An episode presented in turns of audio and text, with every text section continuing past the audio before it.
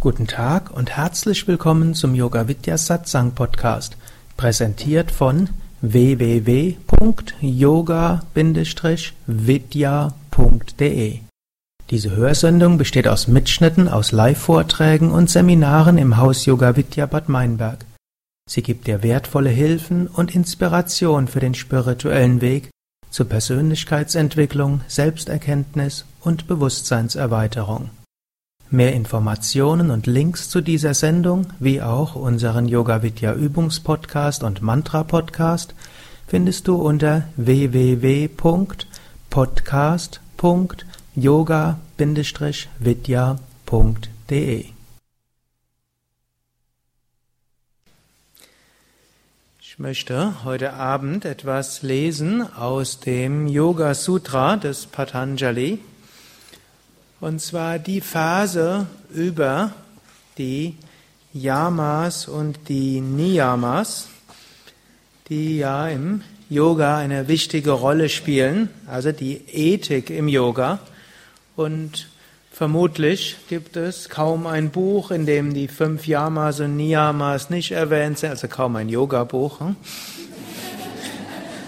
Und es wird hier im Haus vermutlich kaum ein Einführungsseminar geben, ohne dass die fünf Yamas und Niyamas irgendwann mindestens im Verlauf der Woche erwähnt werden.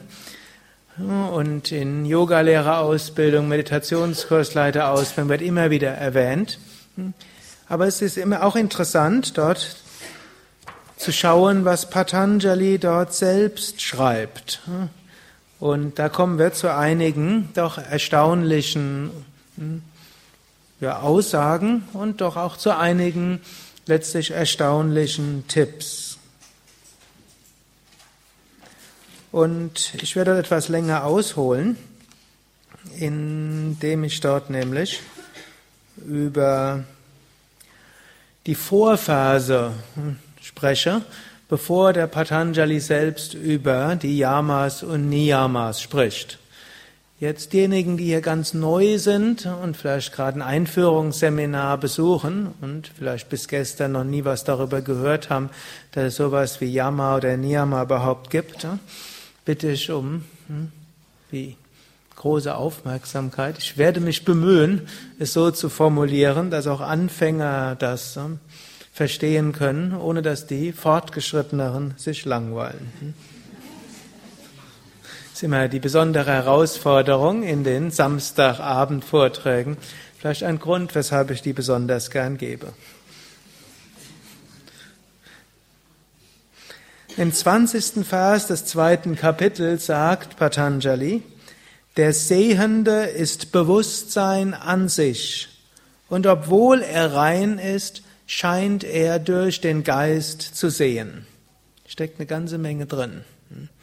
Der Sehende ist Bewusstsein an sich. Und jetzt Sehende ist natürlich jetzt nicht nur die Augen gemeint, sondern der Wahrnehmende insgesamt. Und wer ist der Wahrnehmende? Wir. Das ist unser wahres Selbst, ich. Also, normalerweise würden wir sagen, ah, ich bin der Körper, und vielleicht manche sagen noch, ich habe ein Bewusstsein. Und vielleicht habe ich auch noch einen Geist. Da gibt es also irgendwo einen Körper, und das hat halt ab und zu mal ein Bewusstsein oder zufälligerweise, und irgendein Geist schwirrt da auch noch rum. Dass manche Menschen sagen so etwas oder denken so etwas. Yogis gehen von etwas anderem aus, denn letztlich, wie könnte man sagen, ich habe Bewusstsein. Wer ist dieses Ich? Das Ich bin ich, genau. Aber wer sagt dieses Ich? Dieses Ich ist letztlich Bewusstsein selbst. Nur Bewusstsein kann sagen Ich. Ein Computer kann auch sagen Ich natürlich. Aber wird der Computer das so meinen? Wir wissen es natürlich nicht. Aber uns die, es spricht einiges dafür, dass der Computer nur einfach irgendwelche Klangwellen produziert, wenn man also angenommen nachher, dieser Vortrag wird ja jetzt aufgenommen auf Video und M P drei Datei, und nachher hört er den Computer sprechen, und der spricht dann auch ich, so wie ich spricht jetzt auch ich. Ist nicht das Gleiche, Selbst wenn der Klang genauso ist, der Computer wird nicht das gleiche Ich fühlen. Der Sehende ist reines Bewusstsein. Das ist eine große Aussage. Und das Ziel des ganzen Yoga ist ja auch, sich selbst wieder zu erfahren als Bewusstsein. Und so sagte, obwohl dieses Bewusstsein rein ist, scheint es durch den Geist zu sehen. Also durch Pratyaya, durch Vorstellungen hindurch zu sehen. Also, wenn ich jetzt hier mir bewusst bin und euch wahrnehme, dann ist da nicht einfach nur Bewusstsein, sondern ich nehme euch durch Vorstellungen wahr. Ich sehe dort meine Frau mit einem gelben Hemd dort.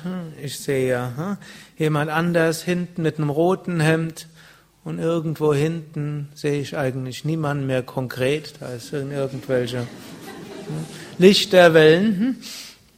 Also was ich dort sehe, ich sehe jetzt nicht Bewusstsein, sondern ich sehe praktisch über Verstandesinhalte. Ich nehme wahr über Verstandesinhalte. Aber es ist wichtig zu, zu verstehen, ich bin nicht die Verstandesinhalte. Hm? Weder die Schönen noch die weniger Schönen. Weder die Wünsche noch die Abneigungen. Und dann sagt er etwas. Das Gesehene ist für den Sehenden da. Da kommt ja dann auch die Vorstellung auf, ja, warum gibt es überhaupt die Welt? Und da gibt es ja verschiedene Aussagen. Und um ganz ehrlich zu sein, wirklich überzeugend ist keine Antwort, die ich bisher gefunden habe. Auch wenn ich jetzt arrogant genug bin, zu behaupten, was Patanjali jetzt so schreibt, ist, ist auch nicht der Weisheit letzter Schluss. Ist natürlich recht arrogant, hocke ich hier auf der Bühne und diesen Patanjali seit über zweitausend Jahren, Hauptbuch über Yoga. Aber Patanjali schreibt es mehr von einem praktischen Zweck. Kein Mensch würde sagen, Patanjali gibt die stringenteste Darlegung von Philosophie. Aber es ist schon mal eine Sache und von der können wir ausgehen und das ist vom Praktischen ganz hilfreich. Was passiert, ist, ist für mich auch irgendwo hilfreich. Darf natürlich nicht egozentrisch sein, es ist alles nur für mich da. Die Bühne ist nur für mich gebaut worden und könnte ich mir einbilden. Aber auch, wie heißt du? Alex? Janek. Janek könnte das genauso denken, denn er ist auch ein Sehender. Und jeder der hier Anwesenden. Also es ist mehr, das, was ich wahrnehme, ist, und dann wird es wieder praktischer, was ich wahrnehme und was mir zustößt, das ist irgendwie für mich da. Und dann sagt er noch,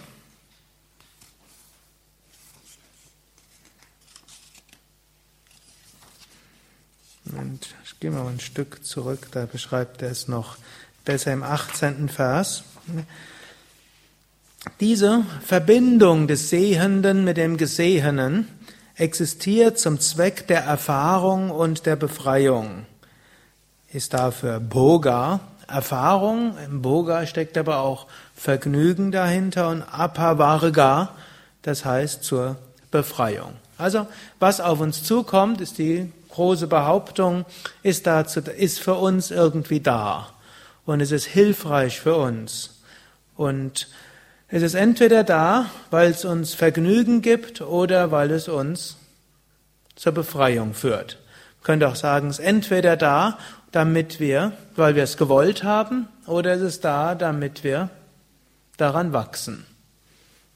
Und das ist eigentlich die optimistischste Lebenseinstellung, die man haben kann.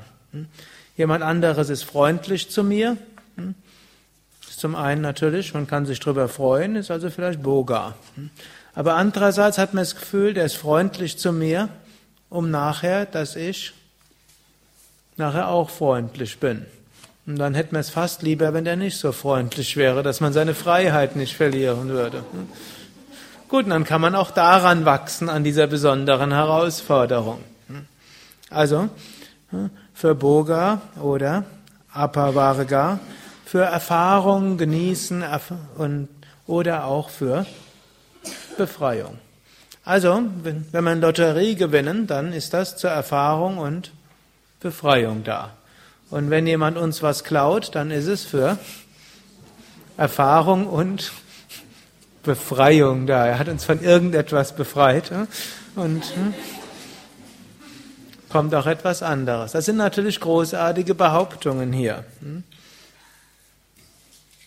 Eine weitere Aussage ist, der Zweck der Verbindung von Purusha und Prakriti, also reines Bewusstseins mit Prakriti in dieser Natur, ist, dass Purusha Bewusstsein seiner wahren Natur erlangt und die Kräfte erkennt, die in ihm und in Prakriti liegen.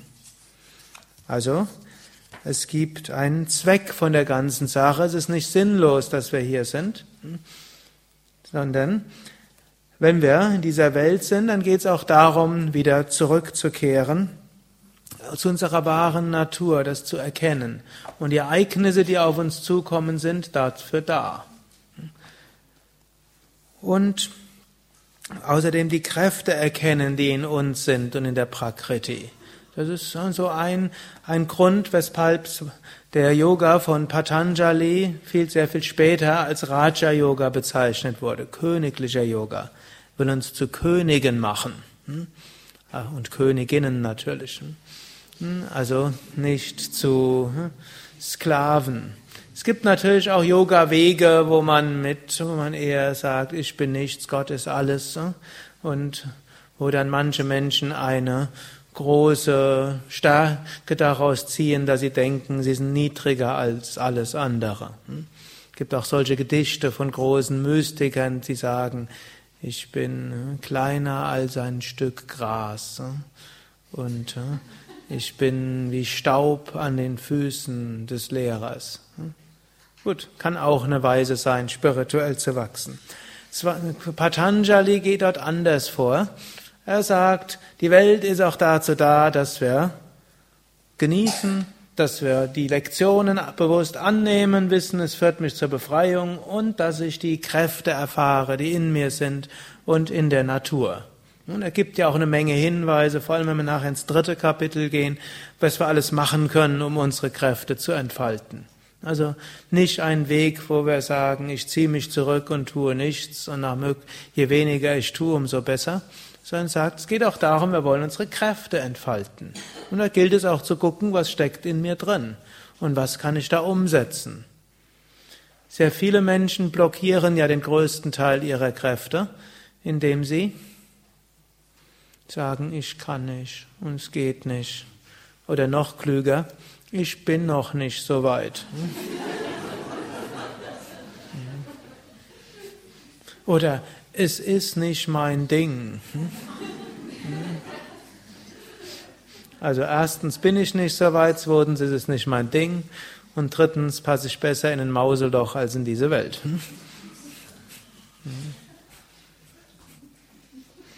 Gut, wenn ich ich habe viele Dinge von meinem Meister gelernt. Das eine war, er hat mich aus meinem Mauselloch immer wieder rausgeholt. Und hat mir immer wieder gezeigt, dass immer wieder, wenn ich gedacht habe, das kann ich nicht und das geht nicht, dann hat er mich wieder vor neue Herausforderungen gestellt und hat mir gezeigt, es geht doch. Gut, natürlich, Menschen sind unterschiedlich. Macht ja auch die Faszination des Weltalls aus. Nicht jeder kann so gut Klavier spielen wie Mozart. Und nicht jeder ist so ein guter Physiker wie Einstein. Aber in jedem Menschen stecken eine Menge von Fähigkeiten und Kräften. Und die können wir zum Vorschein bringen und die gilt es auch zum Vorschein zu bringen. Und damit es nicht zum Ego wird, ist es am besten, wir nutzen diese Kräfte als Gaben für andere. Das ist durchaus ähnlich, die Paulusbriefe sind eine schöne Anleitung auch für Karma-Yoga. Letztlich hat ja Paulus das Christentum stark geprägt. Und da gehört auch immer wieder, spricht er davon, dass man Talente hat und die soll man entfalten. Ich habe jetzt nicht eine genaue Bibelstelle, sagt er, irgendwo, wem viel gegeben wird, der von dem wird auch viel verlangt. Das ist also nicht so gerecht, wie man das denkt. Es gibt manche Menschen, die können sechzehn Stunden arbeiten und die anderen sind nach sieben Stunden erschöpft. Wenn jetzt alle nur, wenn jetzt alle zehn Stunden arbeiten würden, dann wären die einen wären unterfordert und die anderen wären überfordert. widerspricht einem Gerechtigkeitsempfinden. Aber manche, die denken, sie können nur sechs Stunden arbeiten, könnten, wenn sie ihr Herz reingeben würden, auch zehn arbeiten. Also vieles blockieren wir, viel können wir. Und eigentlich hat das was Wunderschönes, wenn wir dort wirklich unsere Kräfte richtig einsetzen. Manche Menschen gehen da so auch ein bisschen geizig mit um. Ich muss meine Kräfte irgendwo aufsparen. Wenn wir lang genug aufsparen, dann sind wir irgendwann neunzig. Und es gibt Menschen, die noch über achtzig sehr viel Energie haben. Da sitzt auch eine unter uns. Aber es ist schon eher die... Au- Irgendwo sitzt jemand unter uns. Vielleicht.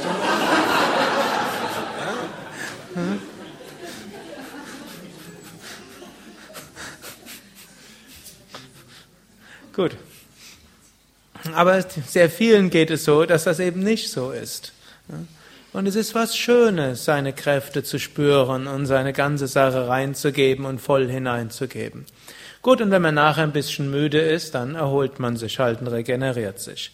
Das darf man natürlich auch nicht verpassen, hm? Sonst könnte es zum Burnout kommen. Aber ein Burnout, mindestens nach dem, was ich in letzter Zeit gelesen habe, kommt weniger daraus, dass man seine ganzen Kräfte hineingibt und dann loslässt und irgendwo Spaß bei der Sache hat, sondern ist irgendwo, dass man gef- irgendwo das Gefühl hat, man ist gezwungen und man müsste und nur Verantwortungsbewusstsein und durchgehen und ansonsten hält man irgendwie sich selbst zurück und seine Energien und dann irgendwann hm, verliert man den Zugang zu dieser Quelle. Hm?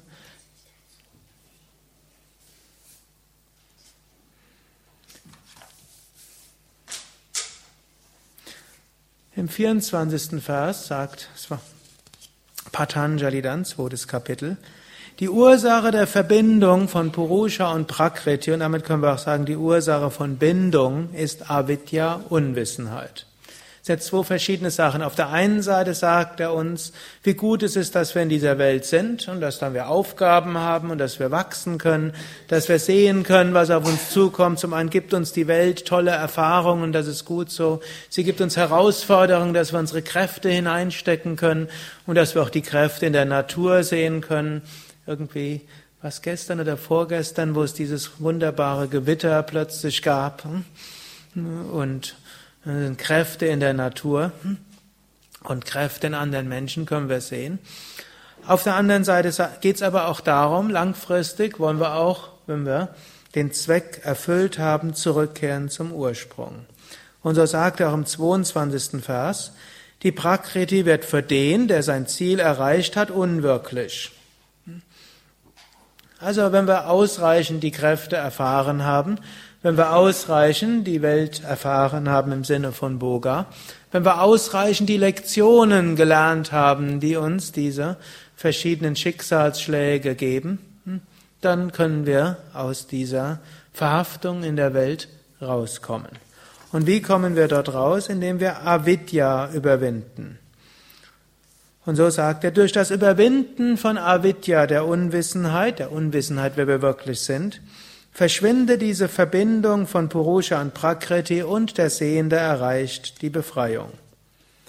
Und im sechsundzwanzigsten Vers sagt er dann, und das Mittel Avidya zu überwinden ist Viveka Khyati, ungebrochenes Unterscheidungsvermögen. Also, wenn wir zu dieser höchsten Befreiung kommen wollen, gilt es, Avidya zu überwinden, die Unwissenheit. Und was ist die Unwissenheit? Die Unwissenheit, wer wir wirklich sind. Und um herauszufinden, wer wir sind, gilt es immer wieder zu überlegen, wer bin ich, wer bin ich nicht. Das nennt sich dann Viveka. Und wenn diese Viveka dauernd ist, dann nennt sich das Viveka Khyati, dauerhafte Unterscheidungskraft. Und das ist durchaus eines der Dinge, die wir praktizieren können. Wir können fragen, bin ich dieser Körper, bin ich diese Gedanken, bin ich mein Hemd, bin ich mein iPod, bin ich mein Hund, bin ich mein und so weiter. Und so können wir uns lösen, wir können uns von Verhaftungen lösen und dann kommen wir zur höchsten Befreiung. Eigentlich könnte hier des Yoga-Sutra aufhören. Das Yoga-Sutra könnte an einigen Stellen aufhören, denn er führt uns immer wieder zum, zur Befreiung und danach könnte es ja aufhören. Wenn wir Befreiung erreicht haben, worum soll es weitergehen? Eigentlich schon im zweiten Vers des Yoga-Sutra fängt der Patanjali, sagt der Patanjali, Yogas Chitta Vritti Nirodha. Yoga ist das zur Ruhe bringen des Geistes. Und Swami Krishnananda hat das mal in einem Artikel geschrieben über das Yoga-Sutra, hat gesagt, das Yoga-Sutra ist geschrieben an mehrere Klassen von Aspiranten. Zuerst geht's für den für First-Class-Aspirants, reicht es allein zu hören, Yoga ist das zur Ruhe bringen der Gedanken des Geistes, Tadadrashtu Svarupevastanam, dann ruht der Sehende in seinem wahren Wesen. Also einfache Aufgabe, alle Gedanken zur Ruhe bringen und im wahren Wesen ruhen, mehr braucht's nicht. Sollte das nicht so einfach gehen, dann beschreibt Patanjali weiter, geht's weiter, Abhyasa und Vairagya, Übung und Verhaftungslosigkeit. Und dann gibt er uns verschiedene Sachen, die wir praktizieren können. Dann geht er ins zweite Kapitel, also wer, und dann kommt am Ende des ersten Kapitels wieder zu Samadhi. Wenn das jetzt auch nicht einfach die Übung, den Geist zur Ruhe zu bringen, ausreicht und das Bemühen, sich zu lösen, gut, dann brauchen wir das zweite Kapitel. Und dann im zweiten Kapitel erzählt er erstmal Ursache von allem Leiden. Warum leiden wir überhaupt? Wie können wir dieses Leiden überwinden? Dann beschreibt er uns über den Sinn des Lebens und warum die Dinge so passieren, wie sie passieren. Und was auf einer relativen Ebene so zu tun ist. Und dann, da waren wir ja gerade eben, und dann sagt er, und nachdem wir das ausreichend erfahren haben, wenn wir ausreichend genossen haben, ausreichend geprügelt wurden durch die Dinge im Leben und wenn wir außerdem den Mut hatten, wirklich unsere Kräfte zu leben und dass dieses ekstatische Gefühl wirklich seine volle Stärke einzusetzen, wenn wir das erlebt haben, gut, dann hat die Prakriti ihren Zweck erfüllt, jetzt gilt es, da rauszukommen. Und dazu gilt es, Viveka Khyati, immerwährendes Unterscheidungsvermögen. Damit sind wir befreit, könnt ihr auch aufhören. Also das, wer hat mitgezählt? Dritte Mal, hm? Wo wir schon die Befreiung erreicht haben. Gut, wenn wir das nicht erreicht haben, dann gibt er ab dem sechsundzwanzigsten, äh, gibt ab dem siebenundzwanzigsten Vers eine systematischere Anleitung. Und da geht es dann tatsächlich über die Yamas und Niyamas, über die ich ja eigentlich sprechen wollte. Hm?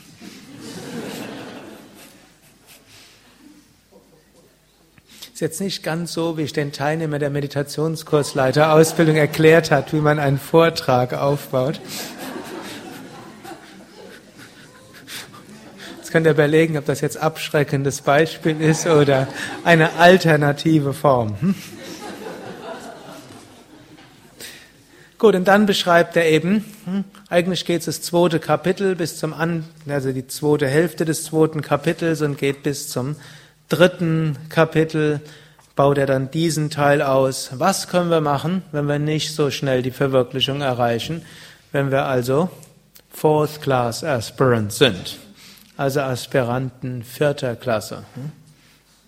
Und realistisch gesehen gehören wir alle auch dazu. Aber wir haben auch eine Mischung. Manchmal hilft es ja einfach, den Geist zur Ruhe zu bringen. Kann man was sagen, sei, Geist sei ruhig. Und im nächsten Moment ist Wonne da. Hm? Manchmal gilt es zu praktizieren und loszulassen. Hm? Manchmal hilft es, das Leben in seiner Relativität zu leben. Gut, und dann das nächste ist, Erleuchtung wird in sieben Stufen erlangt. Also sieben Stufen und dann ist man bei der achten eben der Erleuchtung Samadhi. Durch die Übung der verschiedenen Stufen des Yoga verschwinden die Unreinheiten, das Licht des Wissens erstrahlt und es entsteht Viveka Khyati. Also, wenn ihr euch noch erinnert, paar Verse, zwei Verse vorher hat er gesagt, um zum Höchsten zu kommen, dort gilt es Viveka Khyati zu praktizieren, Unterscheidungskraft. Aber diese abstrakte Unterscheidungskraft ist für die meisten Menschen nicht so einfach. Also müssen wir etwas tun dafür und dafür praktizieren wir die Ashtangas. Eigentlich die acht Teile, die aus sieben Stufen bestehen und dann das achte ist dann Samadhi. Und wenn wir das machen, dann verschwinden Unreinheiten und das Licht des Wissens erstrahlt und wir entwickeln Unterscheidungskraft. Damit gibt er uns auch eine Hilfe, um zu sehen, schreiten wir auf dem Weg voran. Das ist ja auch manchmal die Frage, woran erkenne ich, dass ich Fortschritte mache?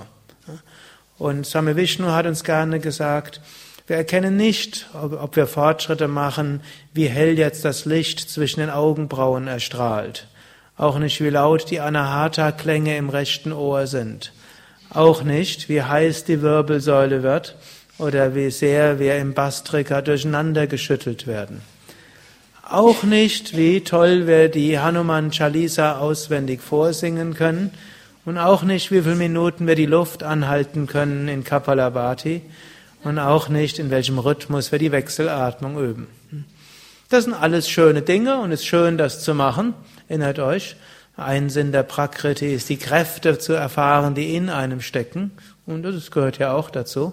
Und dann auch diese Praktiken zu machen, gehört zu den Talenten, die wir entfalten können und die wir ins Leben hineinbringen können. Aber daran messen wir nicht wirklich spirituellen Fortschritt. Er sagt hier, Unreinheiten verschwinden. Hm, da ist mir natürlich noch zu erklären, was ist das überhaupt? Licht des Wissens erstrahlt. Also wir haben einen intuitiven Zugang zu einem höheren Wissen. Und wir haben Unterscheidungskraft, Viveka, die wächst.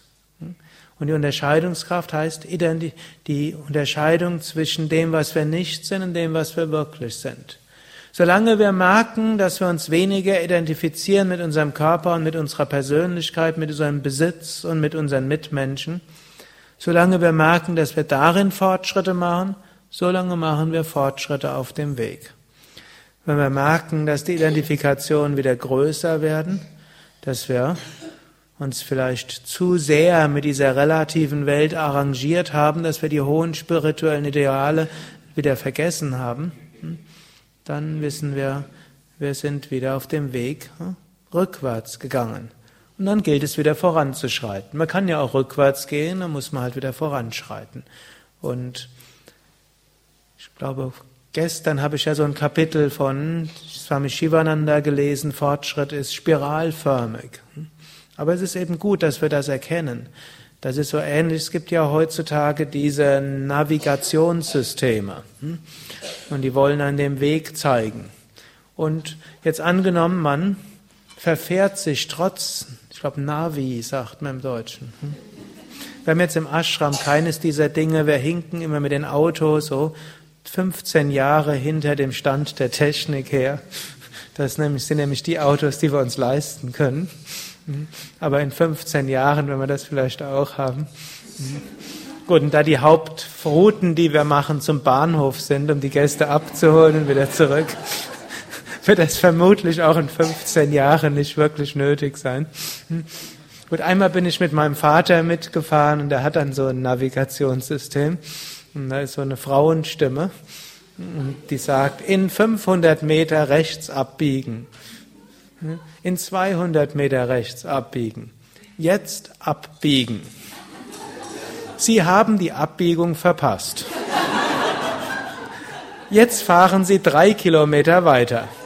Nach drei Kilometer links abbiegen. Ist tatsächlich kein Witz. So. Das fand ich interessant.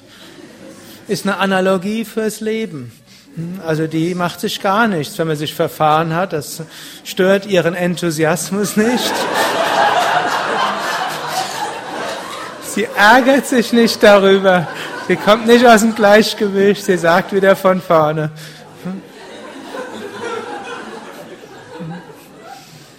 Gut, und so ist auch unser Leben. Manchmal verpassen wir die richtige Abzweigung.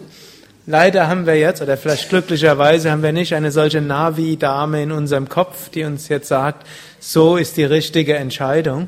Aber wir haben einen gewissen Navi in uns, wo wir feststellen können, aha, wir haben uns wieder mehr in die Identifikation begeben und wir haben wieder etwas mehr vergessen, wer wir wirklich sind. Also können wir schauen, wie kann ich mich wieder mehr in den, auf den Weg begeben.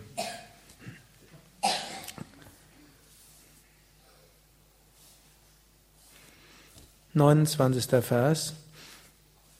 Die acht Teile des Yoga sind Yama, Niyama, Asana, Pranayama, Pratyahara, Dharana, Dhyana und Samadhi. Ich sag's schnell, sonst hm, verlassen mich alle, hm? die das schon hundertmal gehört haben. dreißigster Vers. Die Yamas bestehen aus Nichtverletzen, Wahrhaftigkeit, Nichtstehlen, Enthaltsamkeit und Unbestechlichkeit. So, jetzt kommt was Wichtiges. Das andere ist auch wichtig, aber hm, eben weil er es kennt, mache ich es etwas schneller. Diese Grundregeln sind nicht durch soziale Schicht, Ort, Zeit oder Umstände bedingt. Sie gelten für alle Ebenen und bilden das große, universelle Gelübde. Also die sind überall anwendbar. In Indien ist, muss man wissen, da gibt es eine differenzierte Ethik. Was für den einen gültig ist, ist nicht für den anderen. Beispielsweise ein Kaufmann, der kann nach Gewinn streben, ein Verwaltungsbeamter sollte das nicht tun. Das klingt heute auch was ganz Typisches, obgleich man heute jetzt auch als großen Erfolg bezeichnet hat, dass jetzt Beamte auch leistungsgerecht entlohnt werden sollen. Es gibt zwar keine betriebswirtschaftliche Forschung, die nahelegen würde, dass das was bringt, aber wenigstens hat man was gemacht. Oder wenn Ärzte nur nach Gewinn streben, das bringt auch nichts für den Patienten. Aber für Kaufleute ist es gut, wenn sie nach Gewinn streben. Schon gut, Adam Smith, ein paar zweitausend Jahre später oder dreitausend, als die Smritis, die das gesagt haben, das ist nicht die Yoga-Vidya Smritis, sondern die Manu Smriti, die das sagten. Also dort hat Adam Smith hat festgestellt, wenn es Kaufleute im Land gibt und die streben nach mehr Gewinn, dann geht es der Wirtschaft gut. Die brauchen natürlich Gesetze, dass ihr Gewinnstreben nicht egoistisch ist. Und es braucht da natürlich eine soziale Komponente und ein gerechtes Steuersystem, dass dort Leute nicht ausgebeutet werden und dass das Ganze irgendwo hm, gerecht so vorgeht. Aber erstmal, die Ethik ist unterschiedlich für unterschiedliche Menschen, will ich damit sagen. Aber für alle gilt, dass Ahimsa umgesetzt werden soll, Satya umgesetzt werden soll und so weiter. Das ist natürlich auch wieder, wie das umgesetzt wird, ist bei jedem unterschiedlich. Also zum Beispiel ein Polizist hat die Aufgabe, auch einen, Verbre- einen Geiselnehmer notfalls zu erschießen, wenn er dabei verhindern kann, dass dort eine Bombe losgeht, wo tausend Menschen umgebracht werden. Das ist seine Form von Ahimsa. Aber angenommen, jemand, der gleiche Polizist in einer anderen Situation würde vielleicht einen wegrennenden Apfeldieb erschießen, das wäre falsch. Also es gilt, diese fünf Prinzipien umzusetzen, sie gelten für alle, aber sie sind unterschiedlich. Die Niyamas bestehen aus Reinheit, Zufriedenheit, Selbstzucht, Selbststudium und Selbsthingabe. Ich überspringe einen Vers, geht zum vierunddreißigsten Negative Gedanken und Emotionen wie Gewalttätigkeit, ob man sie selbst in die Tat umsetzt, andere tun lässt, negatives Tun billigt oder geschehen lässt, ob durch Gier, Ärger oder Verblendung verursacht, ob mild, mittelmäßig oder stark, resultieren in endlosem Schmerz und Unwissenheit. Deshalb sollte man ihr Gegenteil entwickeln. Also er zählt eine ganze Menge auf, um zu verhindern, dass man sich's leicht macht. Also zum einen, wir sollten nicht verletzen. Das ist klar. Wir sollten es nicht selbst tun. Wir sollen auch nicht andere dazu veranlassen, es zu tun. Man könnte ja sagen, ich habe nichts gemacht, ich habe dem anderen gesagt, der hat's gemacht, sein Karma. Oder negativ, das Tun billigt. Ich habe es ja nicht veranlasst, der hat's halt gemacht, ist aber okay. Oder es geschehen lässt. Man findet es nicht okay, aber man tut nichts. Man ist in irgendeiner U-Bahn und da sind drei Leute, die prügeln auf einem vierten ein und zusammen mit fünfzig anderen bleibt man sitzen. Man findet das grässlich, Vielleicht spricht man sogar mit seinem Nachbarn, wie schlimm doch die heutigen Zeiten sind. Aber man tut nichts. Es wäre jetzt in der Situation übrigens auch falsch, da alleine hinzugehen. Dann hilft man typischerweise nicht, es sei denn, man ist hier wirklich stark dabei. Was wäre die angemessene Weise zu machen? Die, zu den Nachbarn gehen, du, wir stehen auf, hm, wir machen jetzt was. Wenn einer diese Lähmung bricht und dann drei aufstehen, stehen sie alle auf und dann ist, kann der Spuk sofort vorbei sein. Hm? Aber wenn man es einfach geschehen lässt, sagt er hier, ob wir durch Gier das machen. Hm? Also wir nehmen, wir, manchmal will man irgendwas und nimmt es dafür in Kauf, dass jemand anders verletzt wird. Oder Ärger. Wir ärgern uns über etwas. Und wir wisst, unter Ärger macht man eine ganze Menge. Verblendung. Wir bilden uns irgendwas ein. Wir könnten es besser wissen, aber irgendwo im Eifer des Gefechts vergessen wir alles. Und dann gibt's mild, mittelmäßig oder stark. Und all das, sagt er, führt in Schmerz und Unwissenheit. Das ist eine interessante Begründung für Ethik. Er sagt nicht, das führt dazu, dass du in die Hölle kommst oder Gott mag's nicht, und er wird dich nachher bestrafen. Sagt noch nicht mal, es führt zu schlechtem Karma. Ehrlich, ehrlich gesagt hat er das schon ein paar Verse vorher mal erwähnt mit Karma. Aber hier geht er auf einen höheren Standpunkt der Ethik und sagt, unethisches Verhalten führt zu Leiden. Also es ist nicht möglich, wirklich glücklich zu sein und unethisch zu sein. Man kann unethisch sein und reich sein, das geht, gibt's genügend. Man kann unethisch sein und Macht haben, gibt's auch genügend. Aber unethisch sein und glücklich sein widerspricht dem Menschsein. Behauptet Patanjali, übrigens auch Aristoteles hat so etwas Ähnliches gesagt in seiner Nikomachischen Ethik, wo er darüber spricht, was ist ein gutes Leben und das heißt auch ein glückliches Leben. Und dazu gehört, es ist ein ethisches Leben. Und dazu gehört auch, dass man nach Weisheit strebt, ein philosophisches Leben. Sophia, Weisheit, Philos, Freund, also der, die Weis nach Weisheit strebt. Und beides geht nicht, glücklich und weise zu sein und unethisch funktioniert nicht. Wenn wir zur Weisheit kommen wollen, wenn wir im Yoga ist ja nochmal der Anspruch an Weisheit höher als bei Aristoteles, wenn wir die höchste Erkenntnis erfahren wollen und höchstes Glück, dann braucht's die Ethik. Wenn man also sich fragt, warum sollte ich als Einziger ehrlich sein, wo doch alle anderen unehrlich sind? Warum? Um glücklich zu sein und zur höchsten Erkenntnis zu kommen. Was nicht heißen muss, dass man sich ausnutzen lässt, aber mit Ehrlichkeit kann man viel erreichen. fünfunddreißigster Vers, jetzt kommt er zu den Yamas. Wenn Ahimsa, nicht verletzen, fest begründet ist, erfährt der Yogi keine Feindschaft. Das ist ein Vers, den ich relativ häufig zitiere, weshalb ich ihn jetzt etwas kürzer behandeln will. Also wenn wir in Ahimsa begründet sind, was wörtlich nicht verletzen heißt, was aber auch einschließt, in Liebe verankert bin, in Mitgefühl und Verständnis, dann habe ich selbst dann Verständnis für einen anderen, wenn er mir was Schlechtes tut. Ich treffe auf keine Feindschaft. Im Extremfall haben wir das Beispiel von Jesus, der am Kreuz gesagt hat, Vater, vergib ihnen, denn sie wissen nicht, was sie tun. Vorher hat er noch gesagt, liebe deine Feinde. Irgendwo, ich muss zugeben, mit diesem Satz habe ich immer Schwierigkeiten.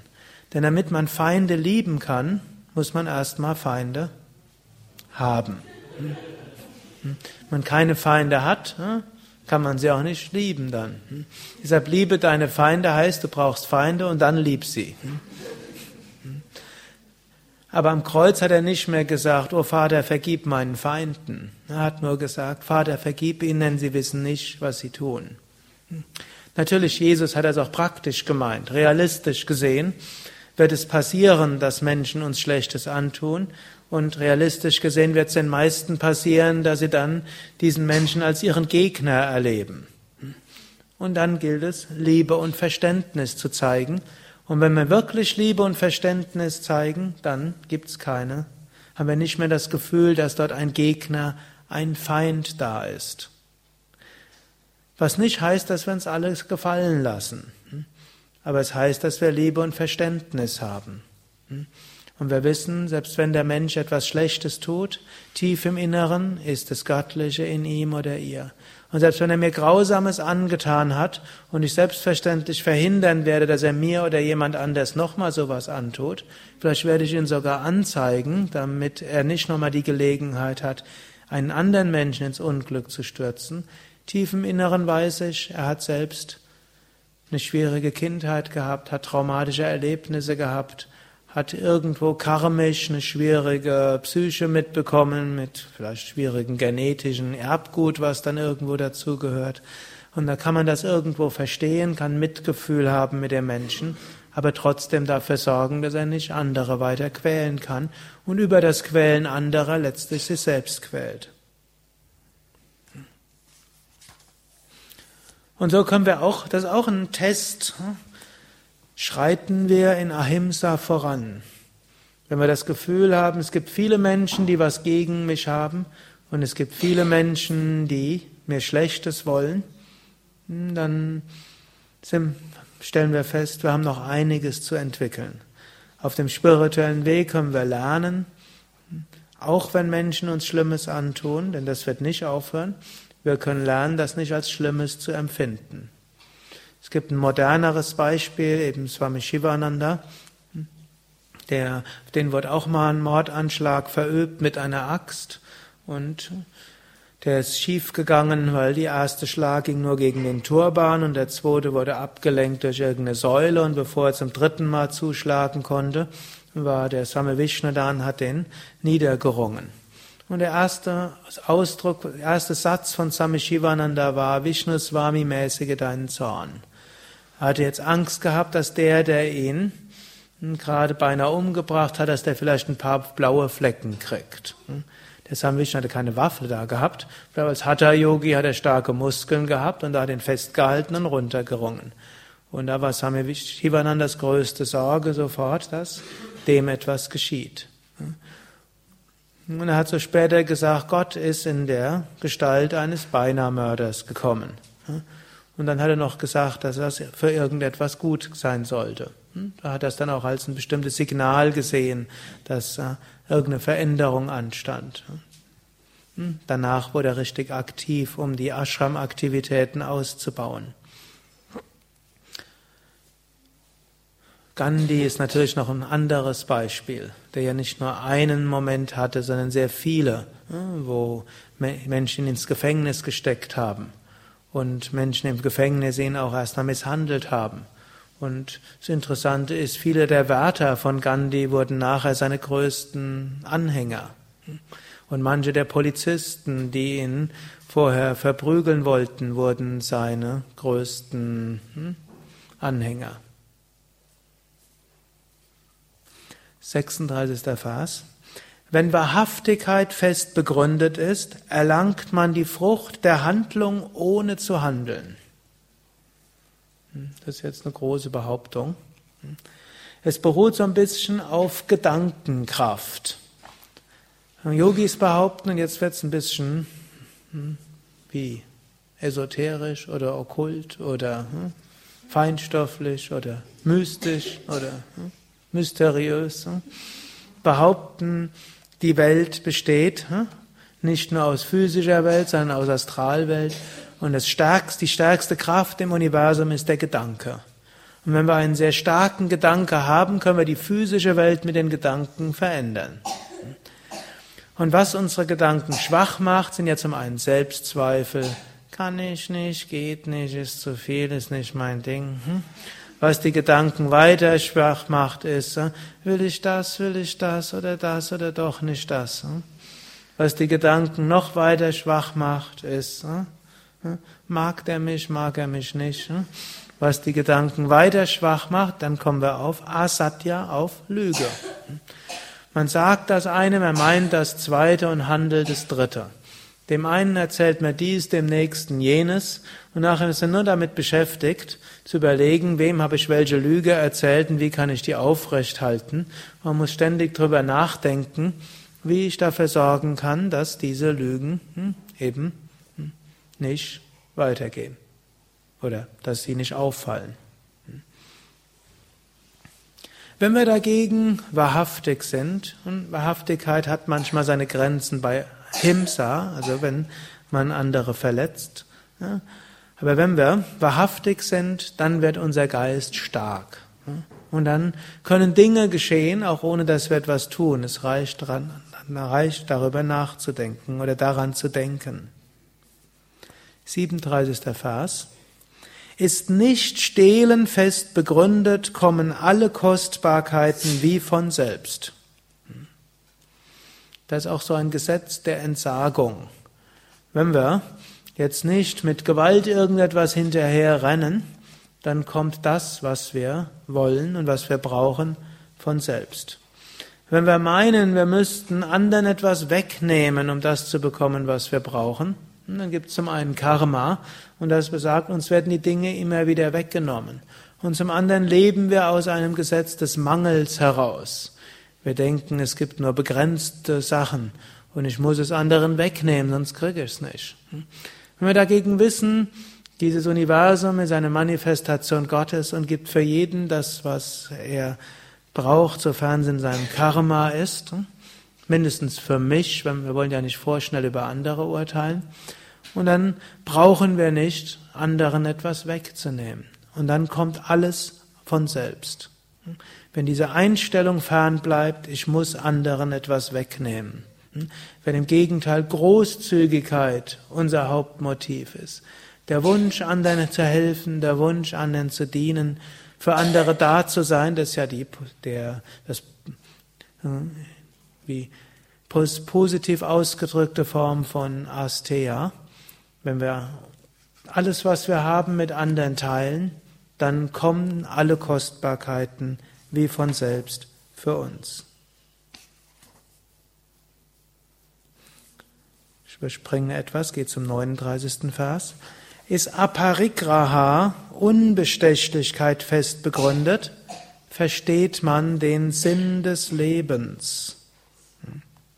Und da steht konkret Janma Kantanta, das heißt, den Sinn meines jetzigen Lebens. Das ist ja auch oft die Frage, ja, was ist der Sinn des Lebens? Gut, auf der einen Seite Yogis sagen, Selbstverwirklichung erreichen. Auf der anderen, was ist jetzt aber der Sinn meines Lebens? Was ist meine Aufgabe? Und wie weiß ich, was zu tun ist? Und eines, was Patanjali dort sagt, ist, in Aparigraha fest begründet zu sein. Aparigraha ist ein vielfältiger Begriff.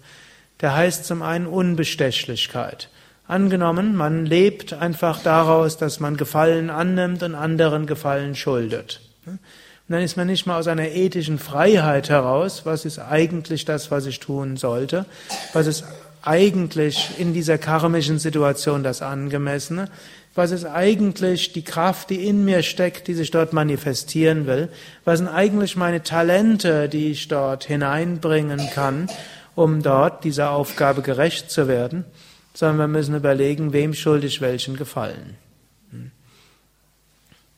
Und dann sind wir nicht frei, dann sind wir gebunden.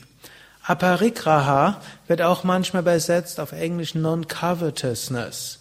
Das heißt, Abwesenheit von Gier und Abwesenheit immer mehr äh, besitzen zu wollen. Besitzgier. Das will ich, das will ich, das will ich, das will ich, das will ich. Ja? Kennt ihr das? Hm?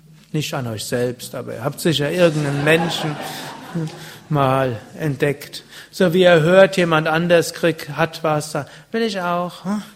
Jemand anders hat dieses bekommen, will ich auch. Hm? Man hört, jemand anders hat ein Stück Mango bekommen. Warum habe ich die Mango nicht gekriegt? Hm? Es gibt ein neues, tolles Buch. Muss ich auch haben? Hm? Chef hat jemand anders gelobt. Warum hat er mich nicht gelobt? Hm? Also sind wir in Aparigraha fest begründet, dann verstehen wir den Sinn des Lebens.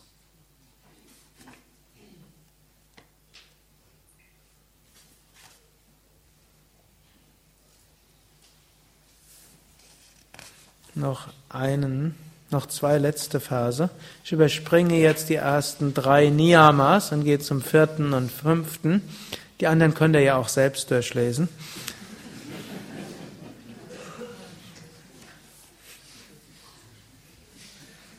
Das ist im Buch Die Yoga-Weisheit des Patanjali. vierundvierzigster Vers. Swadhyaya, Selbststudium, führt zur Verbindung mit Ishta-Devata. Das ist jetzt ein eigenartiger Vers. Selbststudium führt zur Verbindung mit Gott. Und das kann man auf zwei Weisen interpretieren. Das eine ist Selbststudium, sich selbst studieren, ist eine Möglichkeit. Und er sagt, wenn wir uns wirklich studieren, entdecken wir Gott in uns. So ist ein gutes Studium. Wenn wir nur all unsere Verletzungen entdecken, ist auch eine Weise des Selbststudiums.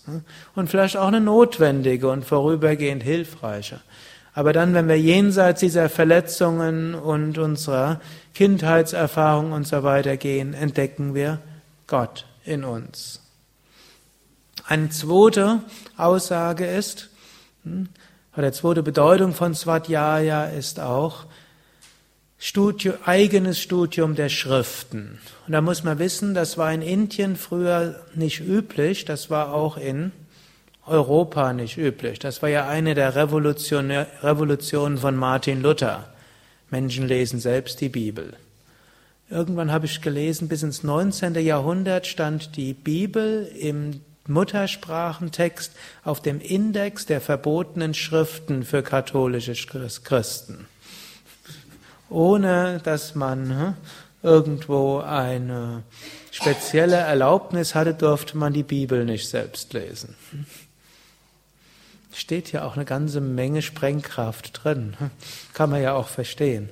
Aber Glück, aber dem ist heute nicht so. Also Katholiken werden heute auch von dem neuen Erwachsenenkatechismus aufgefordert, täglich die Bibel zu lesen.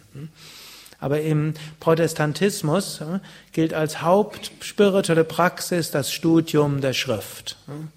Da gibt's ja so die Aussage, wie erreichen wir Gott? Sola gratia, allein durch die Gnade.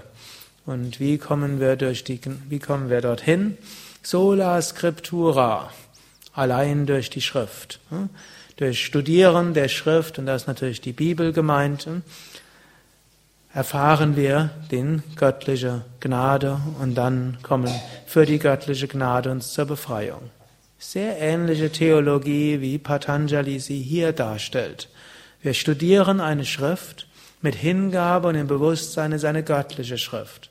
Angenommen, man studiert eine Schrift allein mit dem, Außer, mit dem Auge eines Indologen oder eines, eines Religionswissenschaftlers.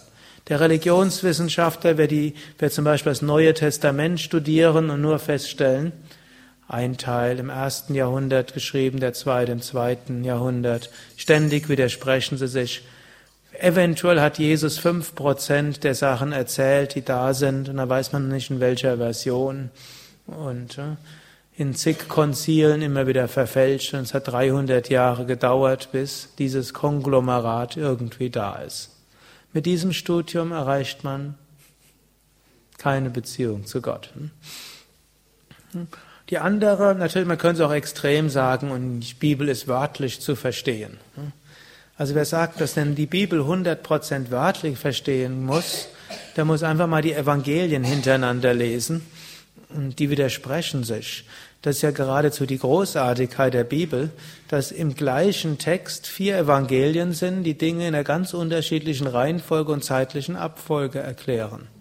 Und daraus ist schon klar, es ist nicht wörtlich gemeint.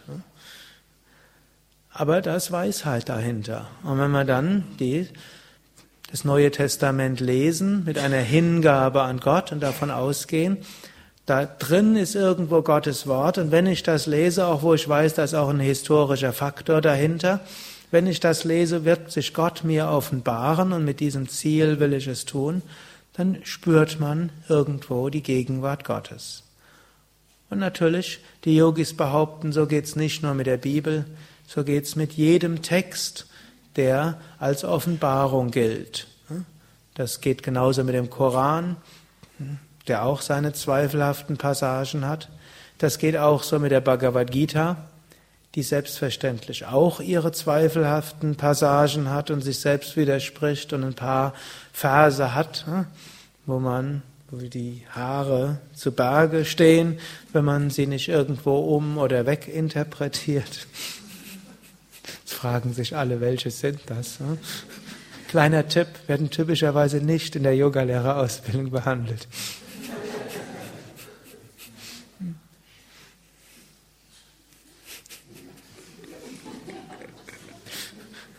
Ich erzähle nicht weiter. Hm?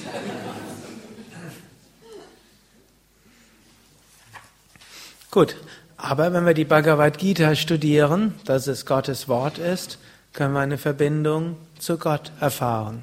Und das können wir auch dann, wenn wir wissen, dass da ein paar Sachen drin sind, die vom heutigen Standpunkt komisch klingen. Letzter dieser Verse, Ishvara Pranidhana, führt zur Fähigkeit, Samadhi zu erreichen. Ishvara Pranidhana heißt Hingabe an Gott. Und da ist irgendwo so eine gewisse Logik dahinter. Durch Schriftstudium erreichen wir, erfahren wir die Gegenwart Gottes. Und durch Gott kommen wir die Fähigkeit zu Samadhi. Patanjali hat schon an mehreren Stellen auch schon über Gott gesprochen. Patanjali spricht nicht über einen konkreten Aspekt oder Form Gottes, er hält sich dort sehr vage. Aber wenn wir Hingabe üben zu Gott, über dieses Bhakti, bekommen wir auch die Fähigkeit zu Samadhi, ebenso wie über Viveka Khyati und das Üben aller Stufen des Yoga. Und so sind wir dorthin gekommen, wo uns Patanjali hinführen will, zur Fähigkeit von Samadhi, und darüber spricht er dann die nächsten anderthalb Kapitel. Hariam Tapsat.